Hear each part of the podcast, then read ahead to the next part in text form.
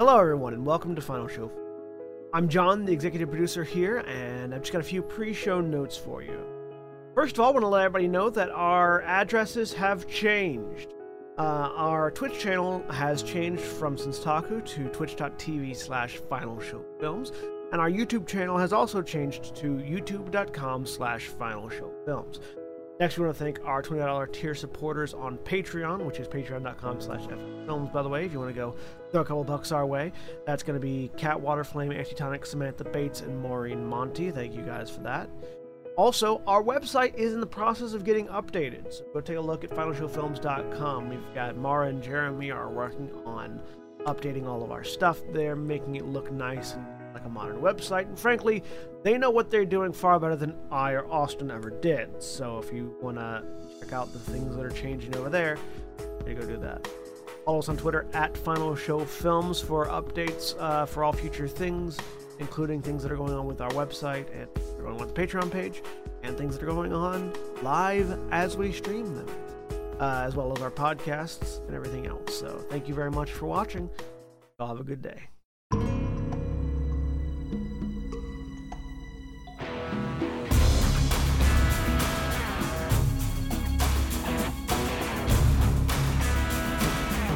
Everybody, welcome back to Critical Thinking, episode 44, where we talk about Critical Role, episode 33, Return to Vasselheim.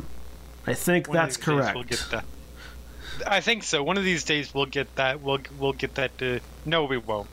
I don't know how we would even do that. We would have to we would have to have an episode talking about uh, some form of ancillary Critical Role content that doesn't actually directly correlate to an episode, Like and one then of it the would battle royales. yeah. And then it would no no because we're behind, so that wouldn't even well yeah no because then that would be If we're behind, so if they No, skip 'cause an the- episode, Hi guys, we haven't even made it through the introductions and we've already digressed. yeah. Anyways, I'm John at Johnny Bates I'm on Twitter. so proud of us. I'm John at Johnny Bates on Twitter. Uh, joining me today is Jeremy Hi, I'm Jeremy. I'm at jthomas411 mania on Twitter. and Jack. Hey everybody, I'm Jack. I'm at Alt F4 Gamers on Twitter. And uh, like I said, we're talking about Return to Vasselheim star- this week, starring Laura Bailey as Vex'ahlia, Taliesin Jaffe as Percy, Liam O'Brien as Vaxel, Don Marisha Ray as Keyleth, Sam Riegel as Scanlan, Travis Willingham as Grog, Matthew Mercer as Dungeon Master, and guesting Will Friedle as Kashaw Vesh, and Mary Elizabeth McGlynn as Zara Hydris. Uh, so, yes. What happened last time on Critical Role? Because it's been a while. A little bit. It's been it's been it's been a minute. I have to. I just have to say I'm super excited about this because I wrote up my section like three weeks ago. And I'm gonna be flat honest with you. I did not watch since. I watched it fully at that point. I have not watched since. It's okay. I didn't write anything down, but I watched my section twice. I rewatched. the last time? Uh, tonight. Okay. I rewatched mine tonight as well, so we'll be we'll be good. And We'll be good. We'll be fine. We'll be fine. I was hoping you were gonna say six months ago. So But last time on Critical Role, there were dragons and shit. yes, last time on Critical Role, the party uh, had finished fleeing from uh, the Chroma Conclave, which had crashed down into Emon. Uh, Westruun was under attack. Uh, Greyskull Keep was under attack. Shit was fucked and people were dying, and they fled from they fled from Greyskull Keep to Whitestone. Uh, left a bunch of people there, and then went from Whitestone to Vasselheim, which is where we pick up with Return to Vasselheim. Uh, the party gets back to Vasselheim for the first time in quite a while, uh, uh, uh, and head straight for the Slayer's take first off, uh, where they were contemplating their next move and try and waiting for Vanessa Sindrial, the uh, huntmaster of the Slayer's take, to return because she was apparently out on a mission, and uh, the only person there were just a, a few members of the Slayer's take left, as well as her husband Merton. Yeah, husband Merton. Merton. Merton. Um, the party sits around, shoot shit for a little bit, and then the doors slam open, and Vanessa Cinderella is there, along with Zara and Kashaw, as we get our guest characters in at the table at this point. Um, I don't know if there's anything any of you want to talk about regarding recurring guest characters before I continue on, but Well, I mean, as far I as- support. Uh, yeah, no, like, well, and Aha! strong stance there, Jeremy. Thank you.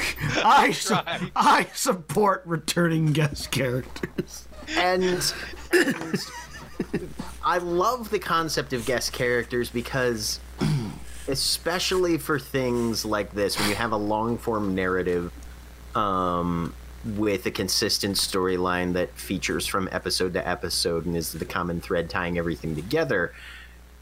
Guest characters are an excellent way to a add something kind of new and fresh to the existing cast, who you know by this point, uh, pretty much everybody has has probably comfortable with the main cast and how they how they interact and what sort of things you can expect from everybody.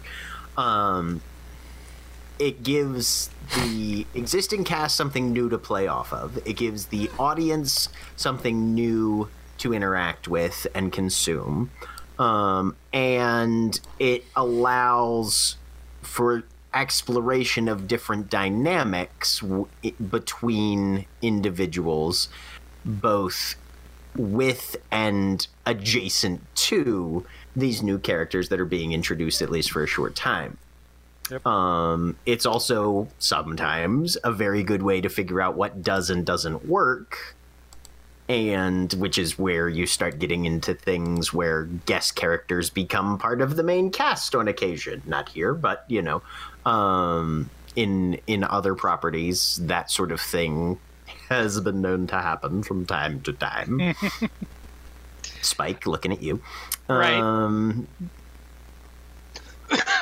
so yeah, I, I I love a good guest character, and and it's for me especially it's because you get the novelty of something new, and if you like it, you can keep it going most of the time, and if it doesn't work, well, you know, it's it's it's it's not a huge investment, and you haven't necessarily potentially shot your narrative in the face. Yeah.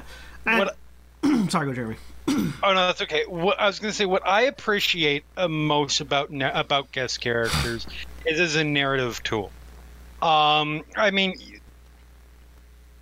as presumably you bring characters back because they're characters that the audience likes. You don't bring back the character that nobody liked unless you're like I don't George know, Lucas. George Lucas. Vince Vince McMahon. Vince McMahon. Um, okay, there are several examples of times where they ha- that has happened, but you shouldn't, as a rule, unless you have a very good reason. Uh-huh. Um, Vince McMahon does not have a very good reason. Vince Um, McMahon's reason is they're so vascular. Vince McMahon's reason is the same reason that I explained to to Aaron recently, uh, uh, the the wrestling management joke, which is why. Because fuck you, that's why. Um, I want to see him wrestle. but so a it is a chance for you you know one shot one off guest characters are i mean they're exactly what they sound like they're very disposable characters or characters who generally not always there are times where they might but generally don't have a huge impact guest characters returning are an instant way to i mean eh, guest characters like like like recurring guest characters are almost invariably favorites of viewers and there is nothing to get to to to pump up uh, a viewer's excitement quite like the return of that fan favorite guest character. Like i can't uh, name any show that's what that that happened I mean, Uh, I will. I am not going to pretend that I haven't gone back through Star Trek and only watched the Q episodes. What are you Right. talking about? That would be Exactly. silly. I would never. I like Or- I think of I think of not necessarily guest characters but guest actors in MASH. Um, uh, why can't I think Harry Morgan uh, guested like as three different characters before he came back as a full time cast member. Right. Or like uh, Game of Thrones, anytime Olenna Tyrell shows up. you know Yeah. that the, you know that a shit's about to get real, and uh, b somebody's about to get their psyche ripped apart, uh, and and that the audience just got really excited. Um, but the other thing, the, the thing that I really appreciate as far as guest characters, that's a cool part. Um, and that is something that a, that a writer can use to to if they feel like a story is like you know you don't want to do this gratuitously, but occasionally there's nothing wrong with oh shit, I'm not going to go from here. Throw in the old guest character, bring them back hmm but I really like guest characters in that they are a great example of the fact that the world keeps going outside of the outside of the the field of vision of your party. Um, because you know these characters, when they left, they were in a certain place in life, and things were going on. When they come back, invariably things have changed. They have grown just like the party has grown. They have new new friendships, new relationships, all that kind of stuff. But whereas you see this in increments, you know, uh, the little bits at a time, so it doesn't feel like that level of advancement hmm when somebody comes back in and they've gone, you know, from a D&D aspect from like level 7 to level 12, it reminds you that oh yeah, remember how uh, how low we were way back when. And it gives this idea of this larger world around you that is still moving even when you when when you're not there. So that's what I've always loved about uh, guest characters. For me, um, and I apologize if I repeat anything Jack said. For whatever reason, my ADHD decided that I just wasn't going to pay attention to half the things he said. Yeah, it's okay. That's normal standard operating procedure. I, and it wasn't even like an intentional thing. It's just like I'm listening, I'm listening, I'm listening. Then I realize you've been talking and I haven't been listening. Right. but uh, I, I I love guest characters as uh, conceptually in, in, in, in just about anything because it provides a way to challenge or build upon the beliefs or the the the personalities of the primary characters in ways that is difficult when the only people they're ever really interacting with are non-essential or enemies. Yep. Um, you can't. It's, it's really hard to challenge the beliefs of your main characters when the only other differing belief is the people that they're killing for having different beliefs. Um, whatever that belief structure may be. But with guest characters, you can have, just as an example, uh, one that you guys can go back and listen to or watch. Uh, in Grand Terra Adventures, we had uh, Aldolfo, uh, joined the party for a little while, who was a bard from from Luxuria, uh, and who had very definitive thoughts about how disposable, you know, gang members can be. yep. And some of the party agreed with him, most of the party didn't, and we got to sort of experience the sharpening of those beliefs on each other and see just how that sort of created conflict within the party, but not in a way that could be resolved as it normally is. That explains so much because my character joined Gran Terra after Adolfo had already been present. I thought they were just always that dysfunctional. Oh, they were. They Oh, were, okay, but it mind. really it really brought it up sharper. But yeah, like He just exacerbated it. Okay. Selena was marginally better at working with the party before that point. or at least she had not dove quite as far into the deep end of her obsession at that point. and you so you can introduce this character that is already at the place that you know Seleno's heading towards, uh, and then you have some conflict and some character growth there.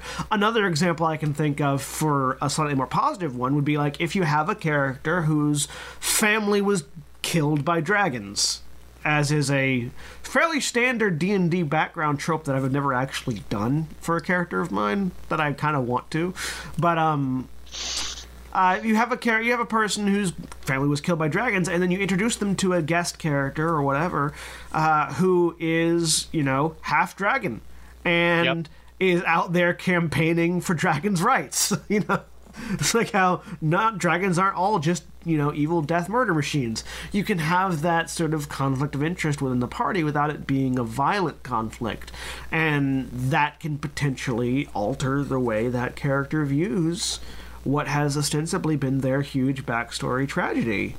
For Hashtag not all dragons. Yeah.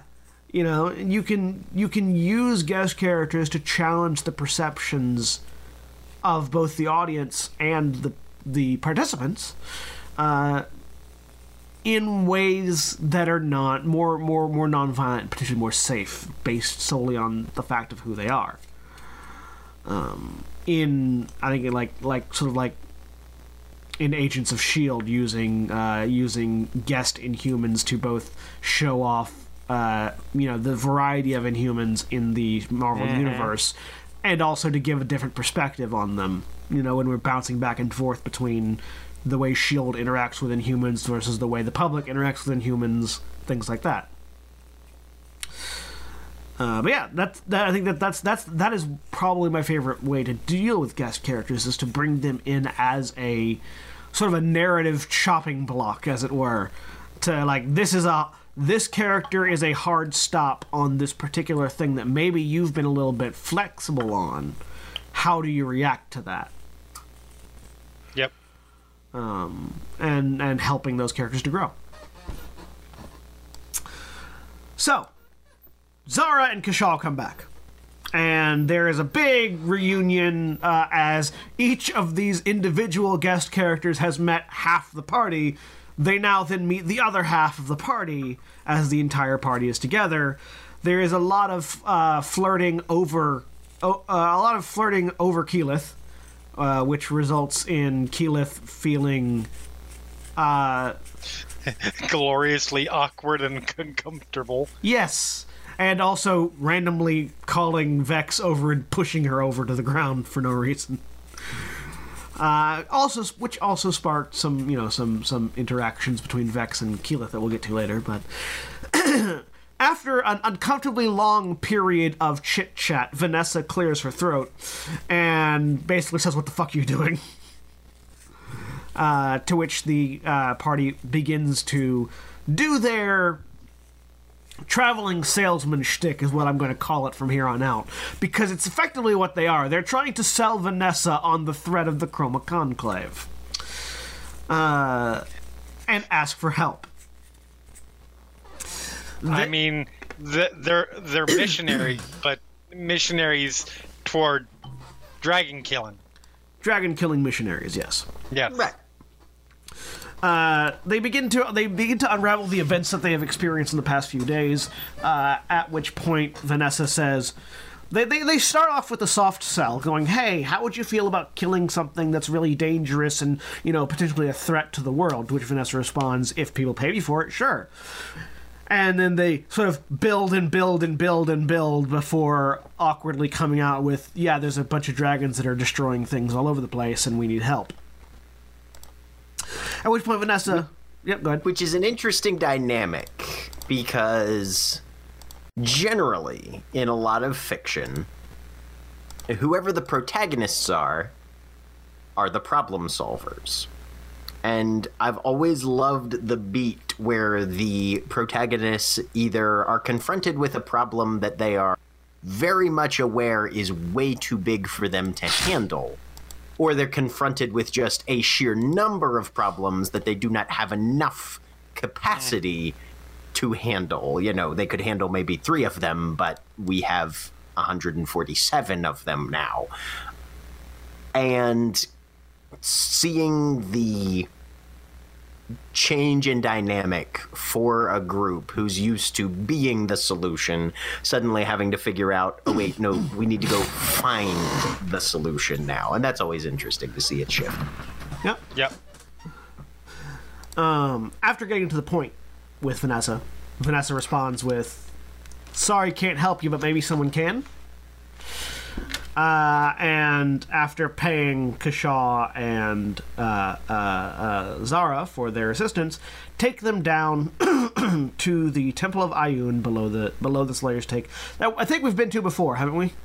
When they were first Yeah, that's where they got their tattoos. when they yeah when they first joined the Slayer's Take, we we return to Osysa, the patron of Ioun associated with the Slayer's Take, uh, who and they again traveling salesman spiel Osysa on the thread of the dragons. Uh, as well as well, we'll get to that in a second. So first they first they they they tell Osysa, you know, hey, bunch of dragons killing things, help plus. Um, to which Osysa says, "Yeah, no, I can't help you, but maybe." Uh, she tells them about her spa- her her her her mate, uh, whose name and location she does not give them, but gives them vague clues as to how to find them in order to acquire that name and location on their own. As being part of the test for worthiness as to whether or not her mate will help them, after telling them about things called the vestiges of divergence, which are relics wielded when the gods walked and fought alongside their creations. Long time ago in Amon, long time ago in Exandria, uh, the gods walked around and they left toys behind, apparently. Uh, I don't think we learned much about the divergence at this point. Nope. Um, Now that comes in a little later. but Osysa basically explains that um, there was a war of divergence. Uh, the vestiges were were uh, objects of great power that were used in those wars against the gods. Many of them have been buried, entombed, lost, forgotten. Uh, few that are recovered are passed down through bloodlines, through symbols of power and seats of great political importance. But any information beyond that is not available at this time. Please check in again later. Um, they continue to ask for a little bit more information, but that's pretty much all that Osysa uh, has the information on because objects of that power are sort of generally hidden from view, either on their either on their own or by the people that possess them. Uh, she also indicates that Vasselheim has has withstood uh, many manner of destruction and cataclysm by being insular and isolated. So while they can go around Vasselheim asking for help, it's unlikely that they will receive very much. Uh, and then passes on the information about her mate and how they can possibly find him or find uh, them. I don't think she actually refers to them by any pronouns. Uh, south of the Frostweald and the mountain range that guards it. Uh, indicating that. Uh, then they sort of shift gears uh, and ask Osysa about Vecna, which goes over well. Because Ioun Because foreshadowing. because Ioun, and thereby extension Osysa, hates Vecna. Um, Can't imagine why. You know, the God of Knowledge, you know, is sort of the God of Secrets is sort of anathema to the God of Knowledge, basically.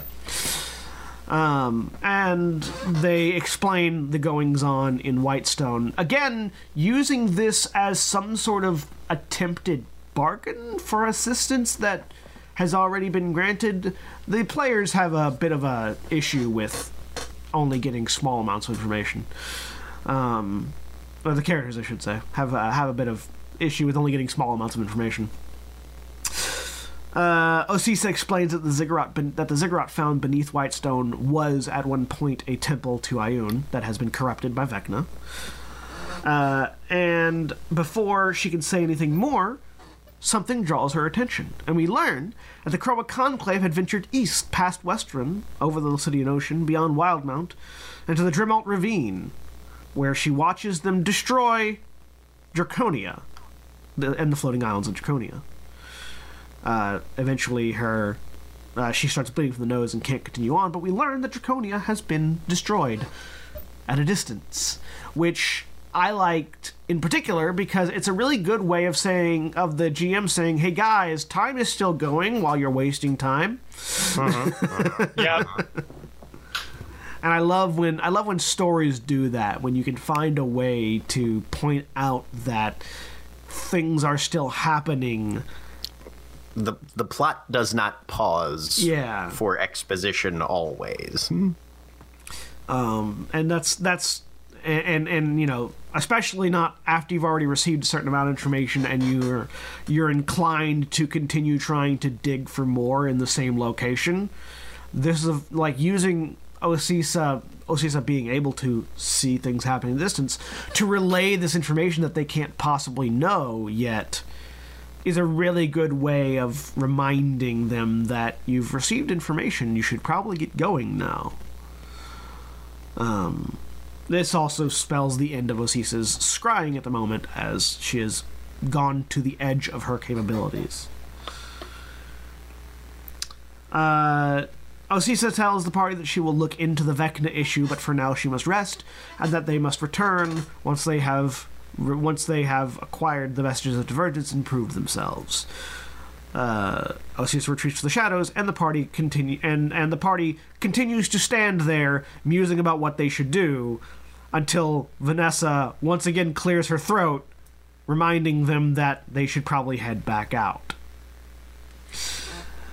Uh, after bickering for a while, the group eventually decides to turn their attentions to Vanessa and beg, borrow, and steal anything they possibly can from her.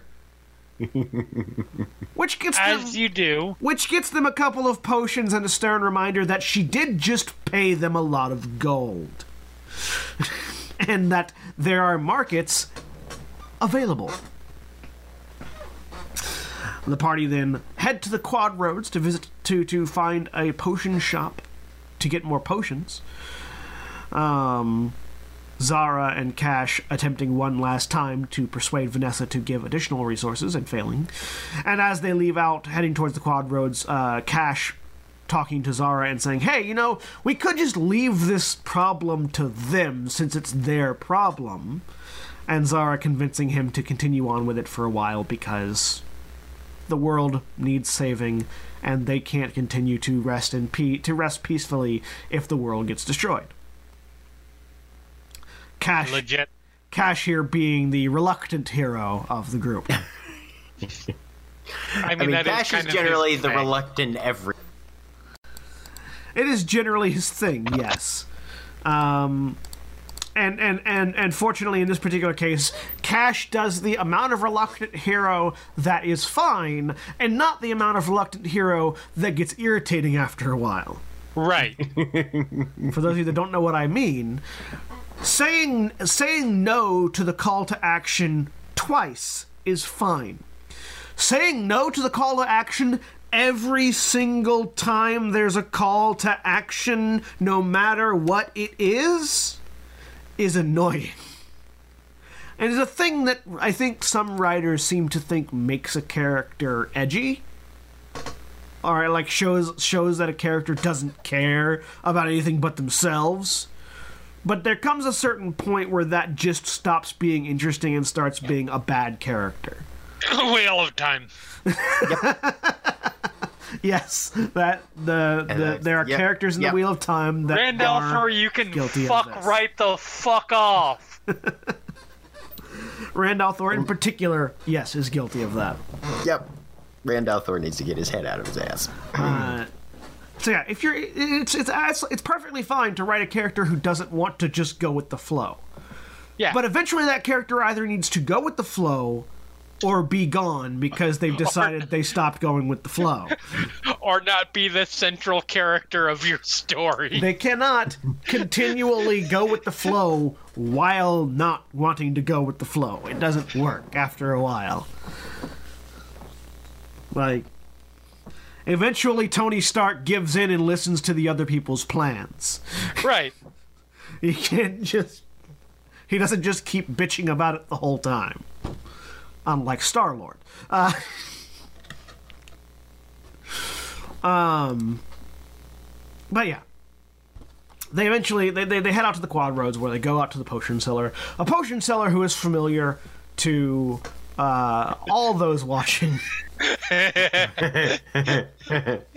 the luckiest potion seller in the world until this moment. Uh, although before that, really quick before that, there was a really funny bit between Vex and Vex that I wanted to point out. Of Vex getting upset on Vax's behalf at Kashaw's existence, Yep. and also the fact that Kashaw and Zara keep fawning over Keyleth and not her, Yep. which leads to the best line of the episode for me at least of amongst the amongst the party not of other characters because there is another character Right. that comes up soon but of uh, of well yeah you're fucking gorgeous too but what the hell am i going to do with that? He says vax to his to his sister. And then I mean- walks away. I love so for me for for the whole of Critical Role, the of Vox Machina. My absolute favorite relationship dynamic is between Vex and Keyleth. Because it is so complex and at times con- contradictory and uh, full of of really it's sort it's it sort of serves as the spoke of the wheel of all of the other of the entire party. V- vax and Um, keyleth or vex and keyleth vex and Keelan. okay i just wanted to clarify. Yes. S- uh, sister sister and druid not brother and druid. Yes. Um and that you know g- generally it does somewhat revolve around Vax for obvious reasons but you know it, it- there there's that the early on parts of it of ew you know you're that's my brother and he, she's being really protective of him. But at the same time she there's definitely a a even almost in the same breath as when she expresses those sorts of things is very you know like the way that she's reacting to to uh uh, uh to Zahra Zahra and Cash here where yeah that's gr- you know Vax and and and and Keyleth is, is gross to me and hell no but that's the one it should be and screw all of the outside. Like it, it is such an interesting and well played dynamic that is never overdone. Um, a- and and morphs in a very realistic, subtle way over time. and there's a lot of different ways you can read into the emotion of this interaction that I really love. The one in particular being it's okay when Vax and Keyleth flirt. It's Right. not okay when other people come between those two and flirt Yep. instead. I'm the one that gets flirted with by other people, not Keyleth. Oh yeah, no, so it's like that's the thing is there's so much of like what who Vex is as a person. yeah. Yeah. um, and what could really in a lot of other other stories would be just sort of a very facile on the surface kind of thing here it's really really good and it's very telling to uh, uh, who vex is Well, and Yeah. and I and I like it because it's it's there are a couple of different ways that you can take that that line of thought, and most commonly writers will take that line of thought as Vex being sort of self-aggrandizing, but in this Right. case, I feel it's much more Vex being protective yep because she knows how Keyleth handles attention. Right And that's why she prefers to be the one being hit on because she handles attention very well. And Keyleth, at least up to this point, has not. Then there's also the, the other side of Keyleth liking this attention, even though she feels flustered by it. And it's, Right. it's such a really uh, it's such a really lovely relationship between the two of them. I really enjoy Yep. watching it. Yeah, and and honestly, the dynamic you get between those three characters is particularly specially conducted in that both Vax and Keyleth, their their their players play them very much. What you see is what you get. Hearts on sleeves, that kind of thing. Whereas Laura plays Vex much closer to the chest. She Yeah. does not show her cards easily. She shows a couple cards, but never the ones that she is keeping closest to her. except when the circumstances demand it, except when something is actually on the line that she cares about. And that I think is is kind of what really accentuates all three of them is Laura's ability to let both of them just sort of have everything hanging out for the world to see while she is sort of the go between of both the the protector and the background character in a sense that really gives them the backdrop they need in order for all three characters to really to really pop out to the audience. Yeah, no, it is a it is a wonderfully complex and realized relationship. Mm-hmm. Um, and is definitely I, I agree. One of my favorite relationships in the show is between the three, between the sibling, the twins, and and and Keyleth. Yeah. Um, and also Vex offers to kill Shaw for Vex. Yeah. It's like you like her. Want me to kill him? as you as you as you suggest when you know in such situations. I mean that's not normal.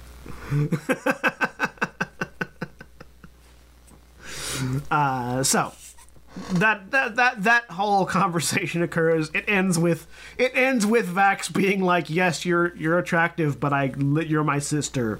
You're fucking Right. weird."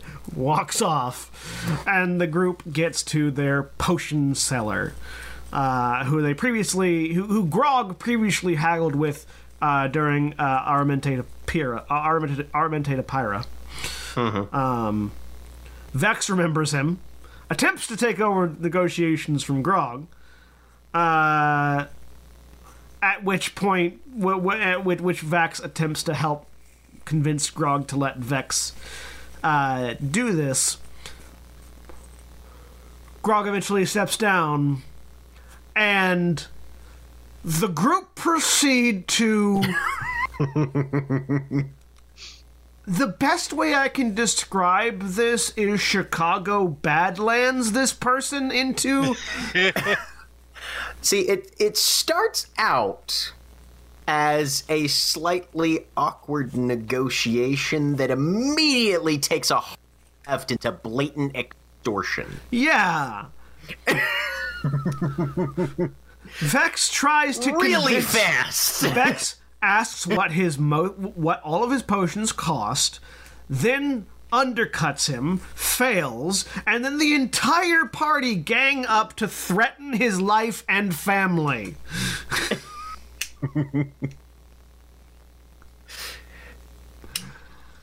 In order to get what Vex later realizes is a massive, blatant, like, theft of a product. Like Vex starts off trying to get a good deal and then ends up just stealing the shit from him basically. More or less. Uh, and then especially when later realized that uh, what they ended up bargaining for she thought was more than what they actually ended up getting, but was still would have been ridiculously more of a theft than what she already got. This was a this was another one of those scenes where the moral the morals of the party are flexible. Yep. and Zahra and Kashaw are apparently fully on board with threatening to kill a merchant for his potions. Um, So well, I don't think this group has ever been shining beacons of morality, right?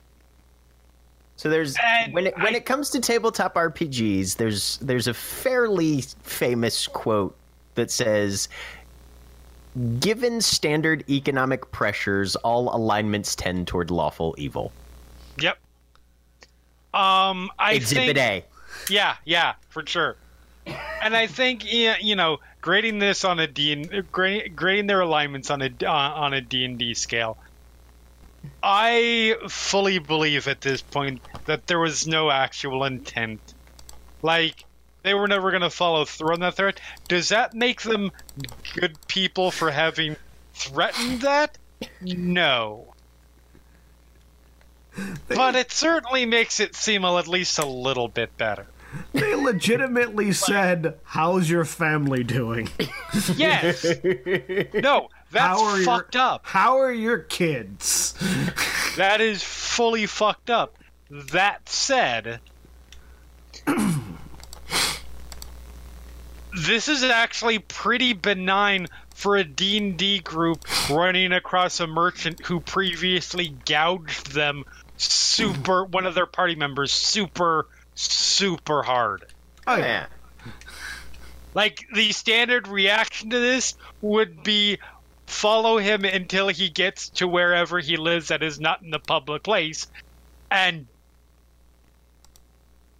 either brutalize or rob or something like that. Something between a light maiming and outright murder. Right. This was, you know, they threatened him. That's not so bad. comparatively speaking. and we are grading on a D&D curve here. Yes, we are. We absolutely are. grading on a very, very steep curve. Ah, anyways, after threatening this man to within an inch of his life, they make off with a variety of potions. Um, uh, uh, sells him some literal junk, and continue off, heading next, some of them, to talk to a man about some black powder. Yep. so, and I'm going to be upfront here. Minor and minor. I did not do a full critical role wiki style summary. These are in bullet points. Did it So- sound like I did one? L- yes, Huh. a little bit. Um, but yes. So, uh, uh, the party runs across uh, a victor, uh, who we remember from the last time they were in Vasselheim. Um. We do. And he has character progression. Again, we return to the idea of this is very much what I was thinking when I was talking about that. Not that Zahra and and and Cash don't have the same thing going on eh, after a fashion, but Victor is the perfect example of the returning guest character, different kind of guest character, but still, who reminds you, oh yeah, shit happens when we're not here. Because he's missing some body part. Um, Learn from my mistakes. um, but uh, I mean, essentially, the gist of this, uh, of this, you know, it's Victor, and Victor is a lot of Victor is always fun. Victor is is there's a reason why he's everybody's favorite NPC. Yep. Uh, he's hilarious. Uh, um, he uh, Mercer does a stellar job with him, um, and, and and yet he's also very valuable. Like he's not just a joke character. But the significant thing that comes out of this, besides you know the the purchase of some some some black powder, is we learn that he spoke with a nice woman a few months ago Mhm. um, who also who, who who also bought a lot of black powder, who is of course Ripley, who had escaped uh, from from from the group back in back when they were freeing Whitestone. Um, there's there are a couple other really good moments in this. I think my personal favorite is Victor. Uh, sudden fascination with Vex will be the nice way to put it. um, uh, uh, which which Vex, being Vex, is very capably uses to convince Victor not to say anything to Ripley should they should she ever return. Um, but the party the the that the uh that group exits that heads back. Um, at this point, the the rest of the party is is is back at the tavern, uh, and very drunk. Keyleth is super super super drunk, um, and is there's a reason why. So I want to talk about these kinds of scenes a little bit. Because this is a staple of of of narrative fiction of role playing the tavern scene. The scene where somebody gets drunk. The scene where multiple people get drunk. And it's one of my favorite things when you strike the right tone. Uh-huh. because you're talking about a bunch of people who are uh, we're, we're talking about heroes in a fantasy setting. They're generally pretty either good natured or stoic. One of those two. Like if they if they are the depressed like edge lordy type then they don't openly talk about their problems much and that's a good thing because if that's all they did they would get really irritating quickly um these scenes are always great for a way for these characters to really unload some of their emotional baggage like we see in this situation because Keyleth is super fucked up right now.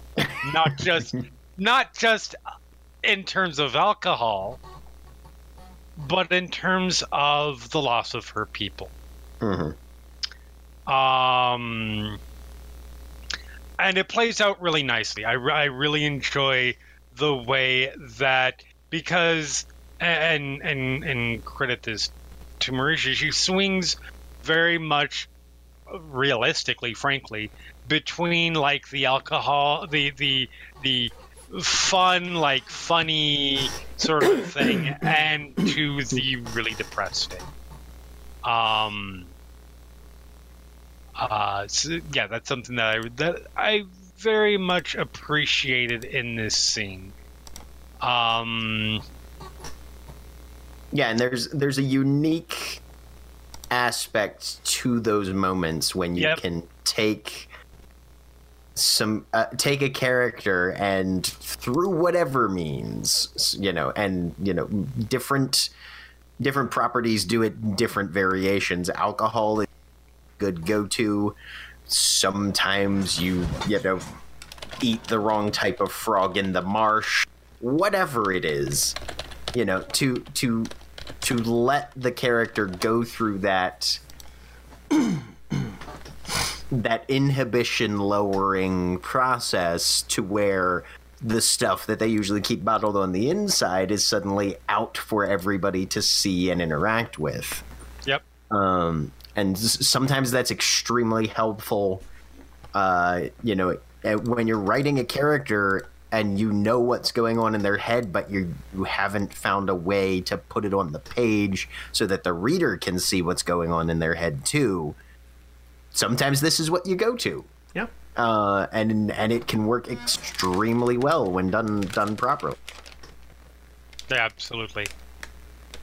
And you Um, know, as long as there have been humans, when they're having emotions, there will also be drinking. So you yes. know, it Yes, fits. absolutely. We also we also tend to have a uh, a larger than average supply of drunks in our Final Show film games, so we might be biased in that in that regard. I don't know what you're talking about. I have absolutely no idea what you're speaking. Says the people who play like 50% of them. the thing that makes me Uh, laugh is that the the people in Final Show films that play the biggest drunks are the people that don't drink regularly. Yep. Yeah, It's like because they're the ones that know they're missing out. I don't have to drink. I have PCs to do that for me. And the people that do drink regularly do not play drunks. I wonder if there's some implicit storytelling there. Maybe. Probably. There's probably some so, some some opportunity for personal introspection, but let's move on.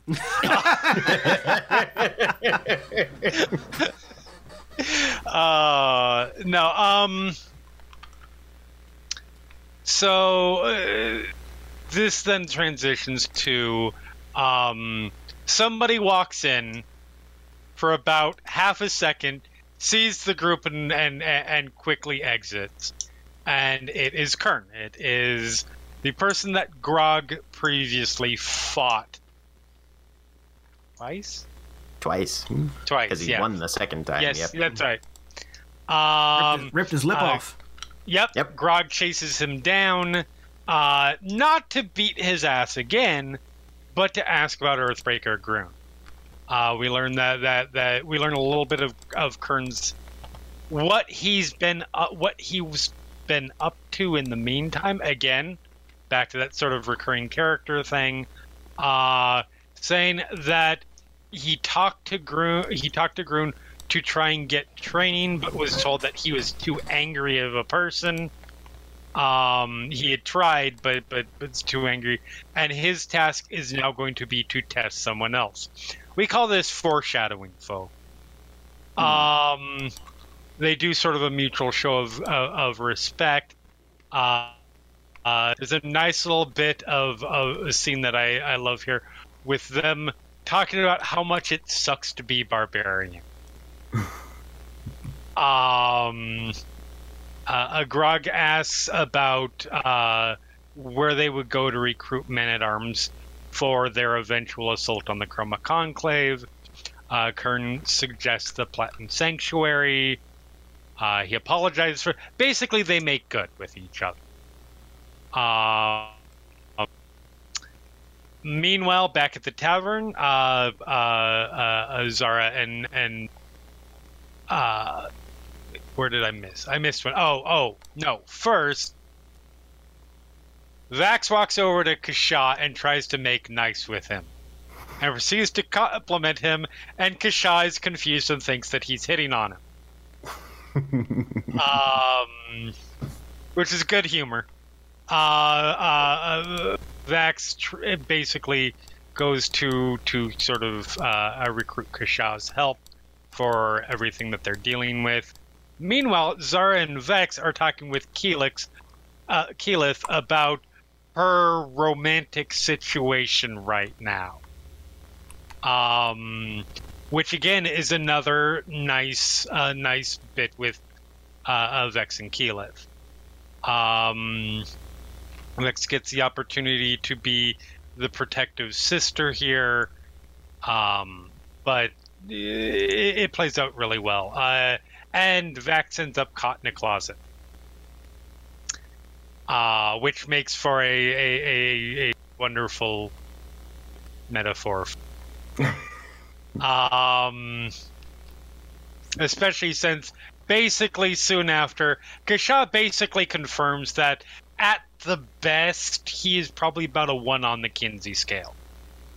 Um, Sorry, and uh, a one on the what scale? do you not know what the Kinsey scale is? I do not know what the Kinsey scale is. Oh, The Kinsey scale is the spectrum of sexuality.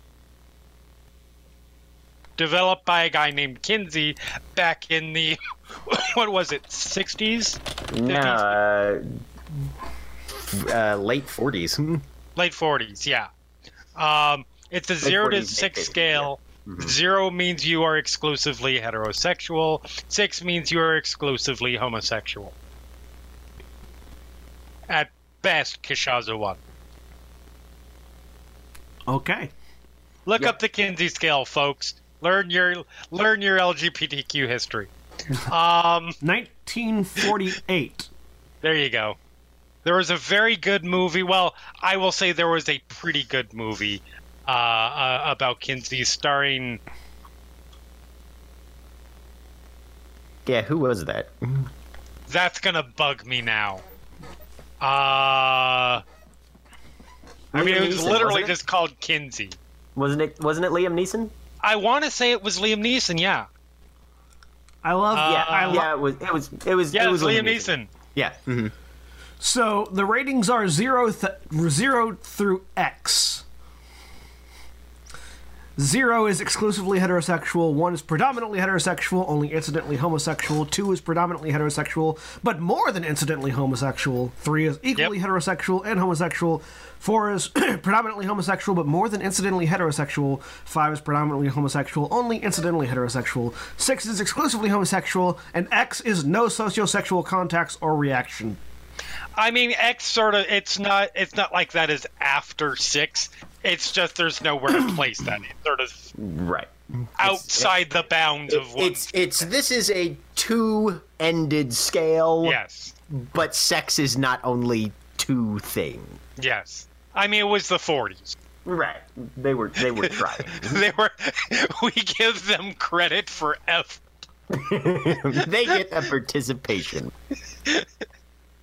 I mean, to be fair, without as as as we take our greatest diversion yet. I just love that it's more than incidentally homosexual. Yes. Um, to be fair, without the Kinsey scale, we wouldn't be where we are now in terms. Of Yeah, of no, it's very Stepped in- important stepping stone Yeah. on on the path to where we are currently, Yeah. and hopefully we will uh, someday transcend even where we are currently into Yep. greater and better. Yes. I, I, I, s- I love the term incidentally related to sexuality. I mean, there are people. I'm just gonna say. Only Um, incidentally homosexual. I'm not going to say who my cover band is for incidentally homosexual. Mine is Barenaked Ladies. Okay, that's Like, fair. incidentally That's a homosexual is a Barenaked Ladies cover band. That's a good one. Um, I mean, I was gonna get, I was gonna say ACDC. Not gonna lie. that's also not bad.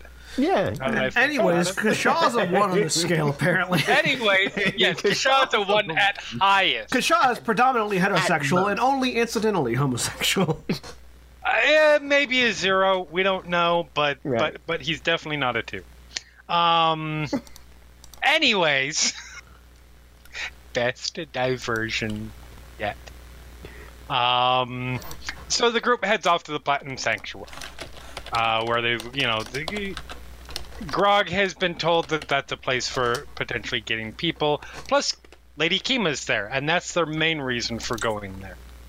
Um, they go in, they get met, met by High Bearer Vord.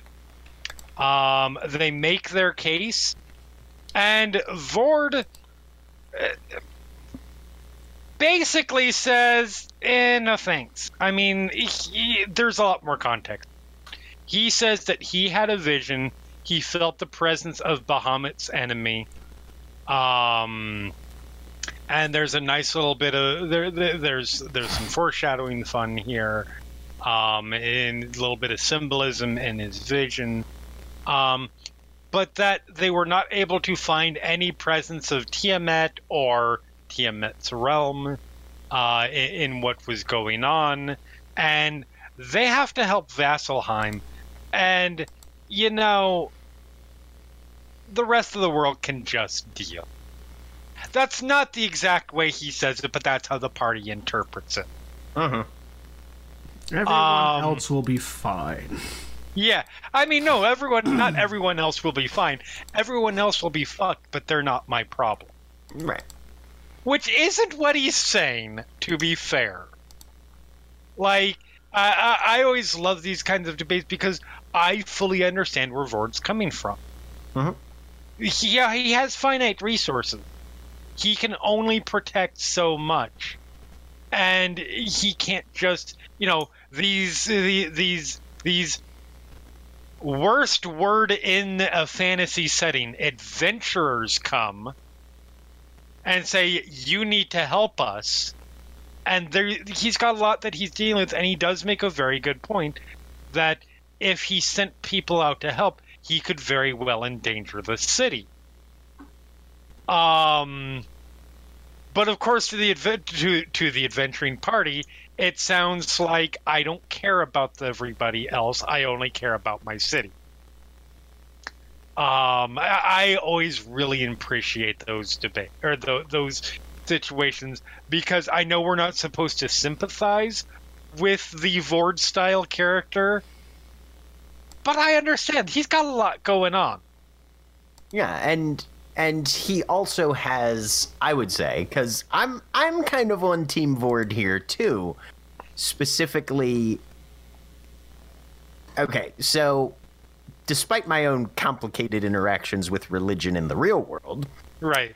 um, you know, he's he is a ranking clergy member of a definitively sacred site and has more or less been saddled with the responsibility of ensuring that that you know stays intact.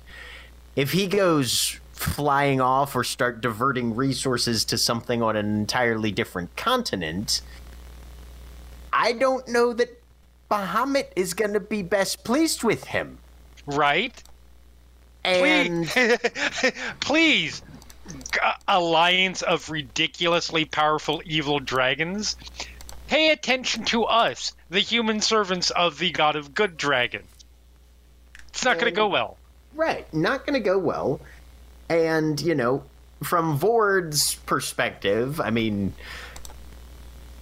despite thinking that they're basically gods, they're not gods. So you have a whole bunch of, you, you've got a mishmash of marginally to severely disreputable people come in and say, hey, there's a big problem over here okay, I sympathize, but no is basically the responsible position for him to take. Yep. And they're going to interpret that how they're going to interpret that, sure. Doesn't change that that's the responsible position for him to take. Right. So yeah, um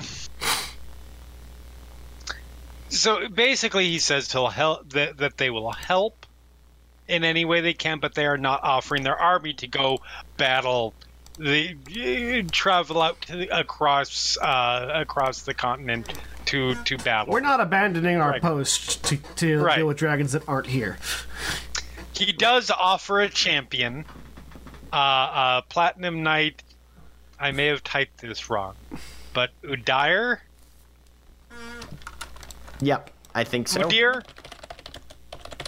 Doesn't matter. His name literally doesn't matter because he gets knocked out by Kima. Right. He like, doesn't. I think he might get two words out. Um, pretty much. U- U- Udir, Udir, was a, was a tall, okay. wide-chested, masculine man with a very thin pencil mustache. Yep. And that's Okay. all we know about that. him. U D I R E. Okay, so I spelled it You right. spelled it right. just- yeah. Udir. Okay. Udir. U D I R E. But yeah, so he is brought out so Kima can basically be knock him knock him on his ass. right. Curb Um, stomping. Yes, which is the big fan, you know, the the bit the big viewer uh, cheer moment, um, which plays very effectively. She dem- basically demands to be allowed to go. Um, the party agrees. Vord is like, fine. Um, and then they ask about the vestiges of Divergence. Uh, does not have a ton of information here. Uh, he does know that that they're relics from before the second spark, uh, that they slew the children of the dark, but that he doesn't have anything really solid to go on outside of the fact that there are at least a dozen. Apparently, a lot of the a lot of that knowledge was lost uh, some time ago, and that is pretty much all that he can offer them at that point. But it's a few more tidbits, and it does give uh, Matt the opportunity to drop a little bit more of, hey, you should, you know, I mean, they asked about it, but still, hey, you should pay attention to this. These are important. mm-hmm. And that's where my typing left off. So I assume that's where the uh, the third of the uh, the the middle. Pretty third much, yeah. Because at this point, they've they've gotten about as much as they can in terms of information, both from Osysa and from Vord, um, and they're starting to pick up on the whole. All right, time to move on, um, which is sort of Kima's perspective as well. You know, they they leave the the Platinum Sanctuary. They head out. Uh, you know, they have their their big reunion with Kima, um, who they fill in on basically everything that's been happening. Um, there's a good bit of talk about Westruun and everything that apparently went down there because that was the other place that the the Chroma Conclave had destroyed, and it's also kind of Kima's hometown, her original temple, and that sort of thing. Um, which is an excellent way to sort of loop Kima in as she's not just a friend who wants to hang out with her friends, but she's a fully realized character who has a personal investment in this as well. And likes killing dragons. And also likes killing bad dragons. I mean, Yep. being a paladin of Bahamut, you know, sort of comes with the territory. Um, there's also a, a, a lot of of signaling here about Kima's uh, history with Allura as well, because that's another one of her primary concerns. Um, so we get to explore at least, or at least foreshadow a bit of that as well. And then it's off to uh, wrap up the rest of what they can find in the city before heading out to sort of cover the rest of the stuff they need to do. And you know because they they have a huge list of things that they need to do and they're having to narrow down all right sure we need to we need to check in with this that the other all these other ob- objectives and stuff and start trying to figure out what our next point is where do we start first which turns out to be the uh the braving grounds um specifically the trial forge Yep. um harking back to grog's conversation with kern and the idea that grog wants to go talk to earthbreaker groon and so they sort of start heading down that direction um the the setup for everything is really fantastically portrayed here. Um, you know, they they're narrated down the Braving Ground into the uh, the Trial Forge, and it's it's an imposing environment to say the least. And as they enter, Grog sort of taking the lead because this is kind of his own personal quest uh, and journey that he wants to he wants to speak to the Earthbreaker again, and it very quickly to trial by combat. Um, the uh, there's the fighting pit here in the center, as you might imagine, for for uh, a, a Kord temple, one that's that's based around the concepts of battle and training and martial prowess and that sort of thing. And so Grog pretty much hits the sand and starts walking in. And Groon immediately just meets him head on and starts asking him these questions while also beating the shit out of him. Um, for, and the and the crux of of Groon's interrogation for Grog is you find your strength. Um, and he's he's instructed to to pick two of his his companions to to support him in this, and he uh, he grabs he calls out Vax and Scanlan, who are thrown into the pit by the other monks, uh, and there's this f- fantastic sequence of one monk going toe to toe with three opponents, none of whom are of his school of combat, and he's handling it just fine. Um, there, uh, the the impressive nature of it is really well conducted. Uh, the the narration, the storytelling mechanics, everything in there. If if you if you want a class in how to make combat narrative in nature while still keeping the tactics and the the abilities at play, this is a great bit to watch. Yep. Um, I, I absolutely love the the nuances and and you know uh, not everybody's D&D game is going to be Critical Role because not every dungeon master is Matt Mercer, but also very specifically not everybody's players have been doing storytelling for their full-time job for the past 10 years. Also, Right. to be clear, not every fight is this fight. And not every fight is this fight. Like even in, even in Critical Role, not every fight is like this one. Right. This Oh one yeah, for sure. Right. Yeah. And and there there are plenty of fights at Critical Role where it's like, all right, where are you guys? How fast can you beat the shit out of these things? Excellent. We move on. You know. Um. This one though is is meant to accentuate aspects of character, and they do it extremely well. Um. You know, and and to his credit, Grog actually comes up with different answers every time he's repeatedly questioned strength from. Where does your strength come from? Um, and then eventually, as the fight reaches its conclusion, comes up with a good answer because, as we all know, the weapons were the friends we met along the way. Um, and at which point the fight ceases because the lesson has been taught, which is a very sort of, you know, traditional monk kind of thing. Um,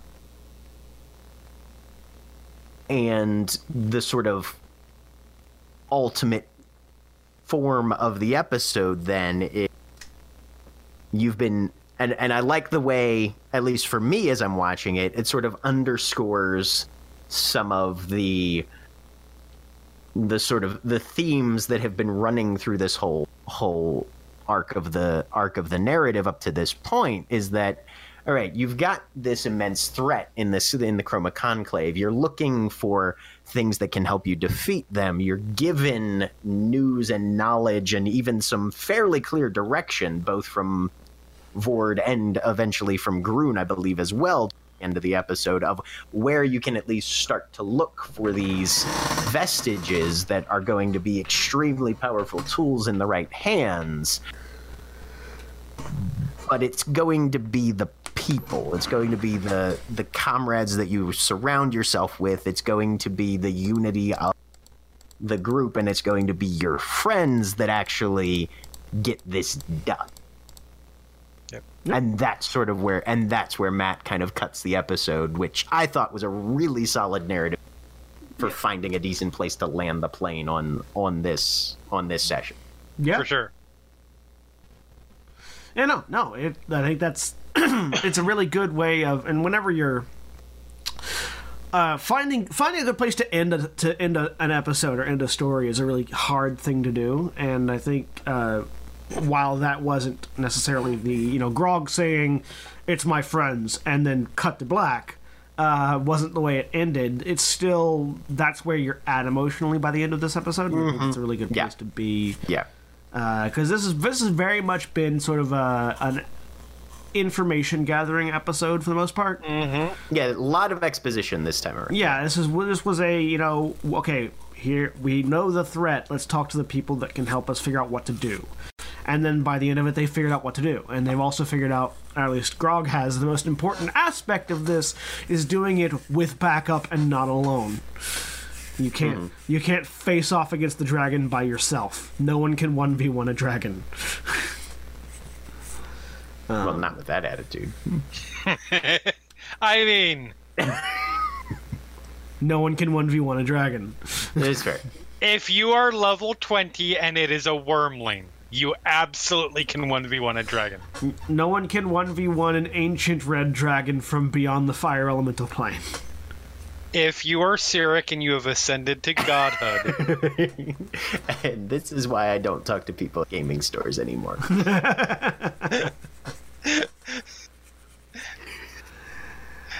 Anyways, but yeah, no, I, I, I thought it was a very satisfying episode. Yeah. Um, and and granted, I'm one of those people watches Critical Role every week, but does sort of mentally check out during the combat sequences for the most part.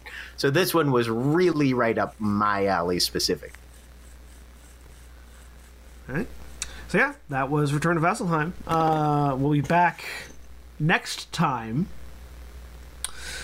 with episode 44 of Critical Role, uh, which is Shit gets real. That's the name of the episode, whatever it is. The, Sunken Tomb. Tomb.